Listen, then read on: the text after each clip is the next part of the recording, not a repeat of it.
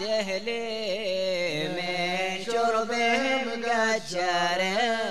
walhamdulillah, wassalatu wassalamu ala rasulillah. They say just as our bodies need nourishment to survive, our souls need to be nourished as well. But the question is, how often do we feed our souls? Welcome to Soul Food, a podcast about spiritual refinement. My name is Amjad Tarseen, and I invite you to embark with me on this journey inward to work on our souls. Assalamu alaikum, and welcome to episode fifteen of Soul Food, titled Punishment. In this episode, we're going to talk about the worst form of punishment. We'll talk about seeking spiritual states from Allah subhanahu wa ta'ala and the way to do that. And finally, we'll talk about worshiping Allah because He is absolutely worthy of that. In Miftah al-Sara'ir, Shaykh Abu Bakr bin Salim, may Allah be well pleased with him, he continues his discussion on the servants who witness Allah subhanahu wa ta'ala and who have realized their servitude and honor. He says, they became oblivious to the cosmos. They were oblivious of all created things entirely, by way of its creator, by way of the creator of the cosmos. They witnessed him and were not veiled nor distracted by creation, whereas others are veiled by the cosmos due to the weakness of their certitude and the lack of support. And then he says, being veiled from Allah subhanahu wa ta'ala is the punishment, Huwa al-adhab. Being veiled and distant from Allah is the greatest form of punishment. Because in the end, nearness to Allah subhanahu wa ta'ala is the goal and source of honor and bliss. That everything that we are seeking to achieve, everything that we want to attain in this endeavor of refining our hearts and really accessing the essence of this deen, is in nearness to Allah subhanahu wa ta'ala, is the ecstasy and the bliss and the joy of being granted Allah subhanahu wa ta'ala's good pleasure. And if Allah subhanahu wa ta'ala gives you His tawfiq, and He gives you iman, He gives you belief, He gives you servitude, you realize your ubudiyah, and He makes you of those who are obedient. You engage in acts of obedience and goodness, and He grants you nearness to Him. In reality, that is paradise. That is the greatest joy and the greatest gift that can be given. So then, as Shaykh Abu Bakr bin Salim, may Allah have mercy on him, he then says, the one who is veiled is always exhausted. The one who is veiled is always exhausted. Why? Because they are stuck at the superficial level and they think that the world and all it contains is run by the means, is just run by this seeming cause and effect. But the servant of Allah is always granted divine assistance. The one who worships Allah and serves Him, on the other hand, he is always granted divine assistance. He's given ease. He is never in opposition of his Lord. If Allah makes him a person of remembrance and awareness, he thanks Allah subhanahu wa ta'ala. And if Allah makes him a person who is heedless and hardly remembers Allah or disobedient, he seeks Allah's forgiveness and turns to Him. And what does this mean? It means that in whatever state, if a person is not veiled, if the servant is not veiled, in whatever state they're turning to Allah. If Allah gives them tawfiq to do acts of righteousness, they're thankful and they witness Allah as the muwaffiq, the muwaffiq, the one who gives that person tawfiq to be able to do that. And if a person then slips up and makes a mistake, they're not veiled and they turn back to Allah and seek His forgiveness. So they're neither vain in the case of someone who's doing something good, nor do they allow themselves to settle into disobedience and heedlessness in the case of someone who is sinning.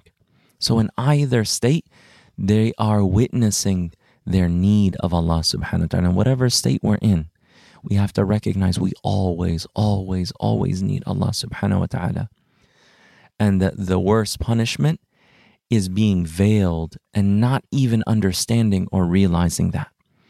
So that brings us to the next point, seeking spiritual experiences. As Shaykh Abu Bakr bin Salim says, whoever seeks spiritual experience and states from Allah while engaging in sin is like someone who is making a mockery of things. Whoever expects or is seeking a spiritual state with Allah, but they're engaging in sin, it's like they're making a mockery. And whoever seeks spiritual experience while engaging in acts of obedience is like someone who takes the means. They're taking the means to attain that. Though Allah subhanahu wa ta'ala's gifts are sent down in every moment, and His grace is vast to both the obedient and the sinful. In other words, Allah subhanahu wa ta'ala can give to whomever He wills. That Allah can give His grace to a disobedient person and his state will change immediately. And Allah subhanahu wa ta'ala does not have to give to the person who engages in acts of obedience, but it is our job to have adab with Allah, to have the proper manners and etiquette with Allah, and to fulfill His commandments. And the way that we seek spiritual states is through establishing Allah subhanahu wa ta'ala's commandments. And then He is the one who grants His grace. And uh, He is the one who gives people those openings. So when you want to receive from Allah subhanahu wa ta'ala, you have to put in work. You have to put in an effort. And a person who thinks that they're going to receive something, that they're going to be given a spiritual state from Allah subhanahu wa ta'ala while they're engaging in sin is like someone who plants a thorny bush. They plant a seed for a thorny bush that pokes people, and they expect that it's going to bear a very rich fruit that people are going to eat from.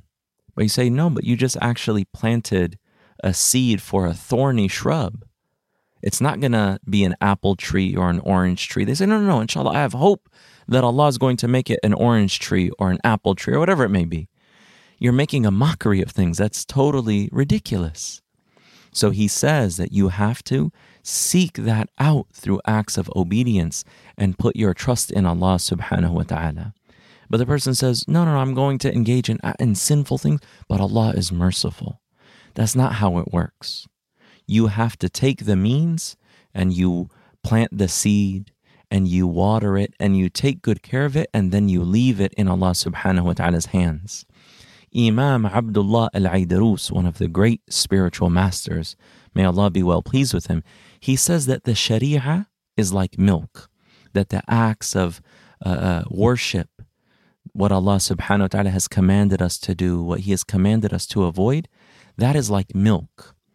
And the spiritual path of devotion, of purifying the heart, and really trying to be sincere in those acts of worship is like the cream. And the spiritual experience, the realization, what he calls al-haqiqah, the reality of this deen, is the butter. In other words, they're all hidden within one another, that when you engage in acts of worship, you will, inshallah, take the means to access the essence that is within that milk and within that cream, which is realization, which is the butter. So we have to take the means, and the means that we take is these acts of obedience that Allah subhanahu wa ta'ala has commanded us to perform. This brings us to the final point. As Shaykh Abu Bakr bin Salim rahimahullah then says, one of the righteous said, to enter the fire while I am an obedient servant is more beloved to me than entering paradise while I am disobedient.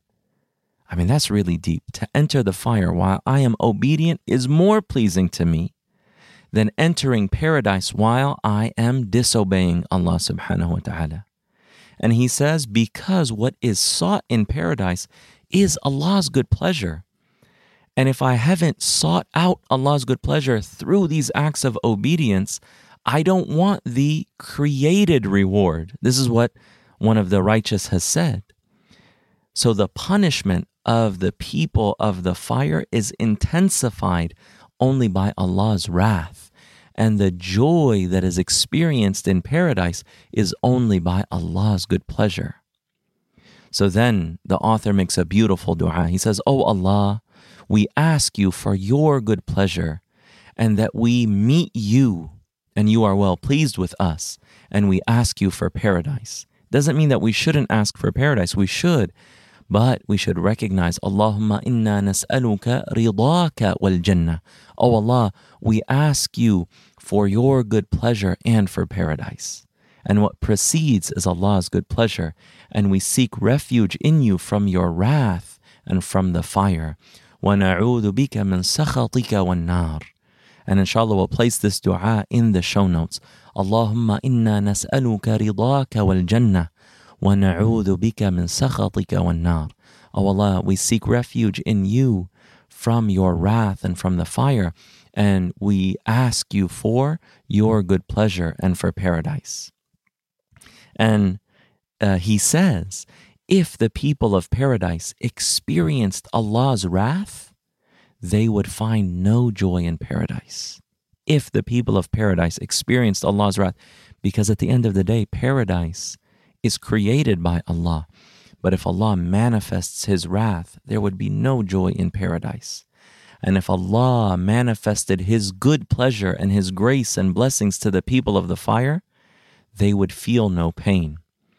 Sayyidina Ibrahim alayhi salam, the father of the prophets, when he was a young man and they catapulted him into the fire, Allah subhanahu wa ta'ala said to the fire, "Kuni بَرْدًا وَسَلَامًا عَلَىٰ إِبْرَهِيمِ."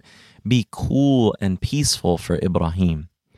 And some narrations state that he was in the fire for seven days. Others say for forty days he was in the fire.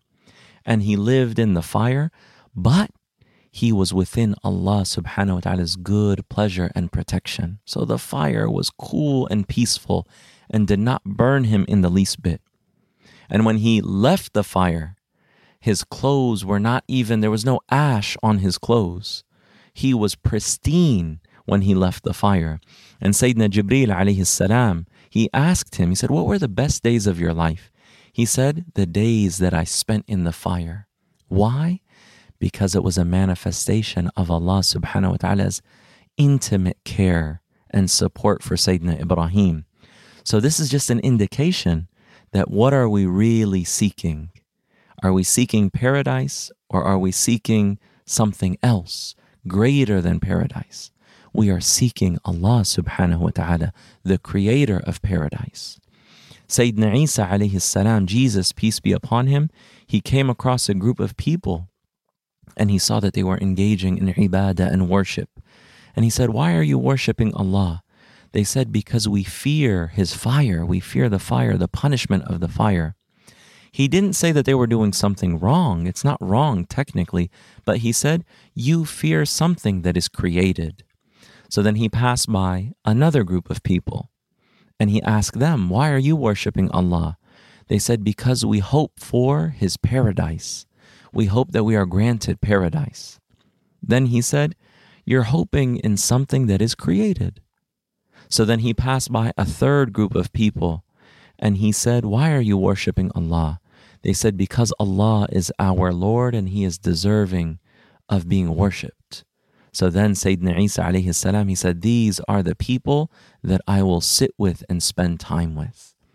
That we have to seek Allah subhanahu wa ta'ala. And then the author says they only worshipped Him because He deserves to be worshipped. They're not seeking some ulterior motive. Even though seeking paradise and fearing the fire is a degree of iman, it's not that that is wrong in and of itself, but they're attaining a higher level of sincerity. They didn't worship Allah out of hopes for paradise nor fear of the fire. And then he shares some lines of poetry. He says, "My punishment is being veiled from you, even if I was in enjoyment. But if you are pleased with me, then I don't care about the fires of Jahim." If you are pleased with me, then I fear nothing, even the fires of Jahim. I know that if your good pleasure reaches me, nothing can harm me. So this brings us to the call to action. Really spend some time, a few minutes, but try to focus and think about Allah's beauty and majesty and His perfection Think about Allah, the creator of everything in existence, and ask Him for paradise and seek refuge in Him from the fire. But the greatest goal is seeking Allah subhanahu wa ta'ala. So take a few minutes to make Allah your singular goal. Make Allah your singular goal. We ask Allah subhanahu wa ta'ala for tawfiq, and that He honors us with the highest degrees of witnessing, and that He never veils us, and that He grants us His good pleasure. In Nahu Akramul Akramin Wa Rham al Rahimeen. Wa Salallahu ta'ala ala Sayyidina Muhammad wa ala alihi wa sahbihi wa sallam. Walhamdulillahi Rabbil Alameen. Thank you for listening to Soul Food. To subscribe to the show, visit soul food dot f m or search for Soul Food in your favorite podcast player. And while you're there, take a minute to leave us a rating and a review. It helps more people discover the show.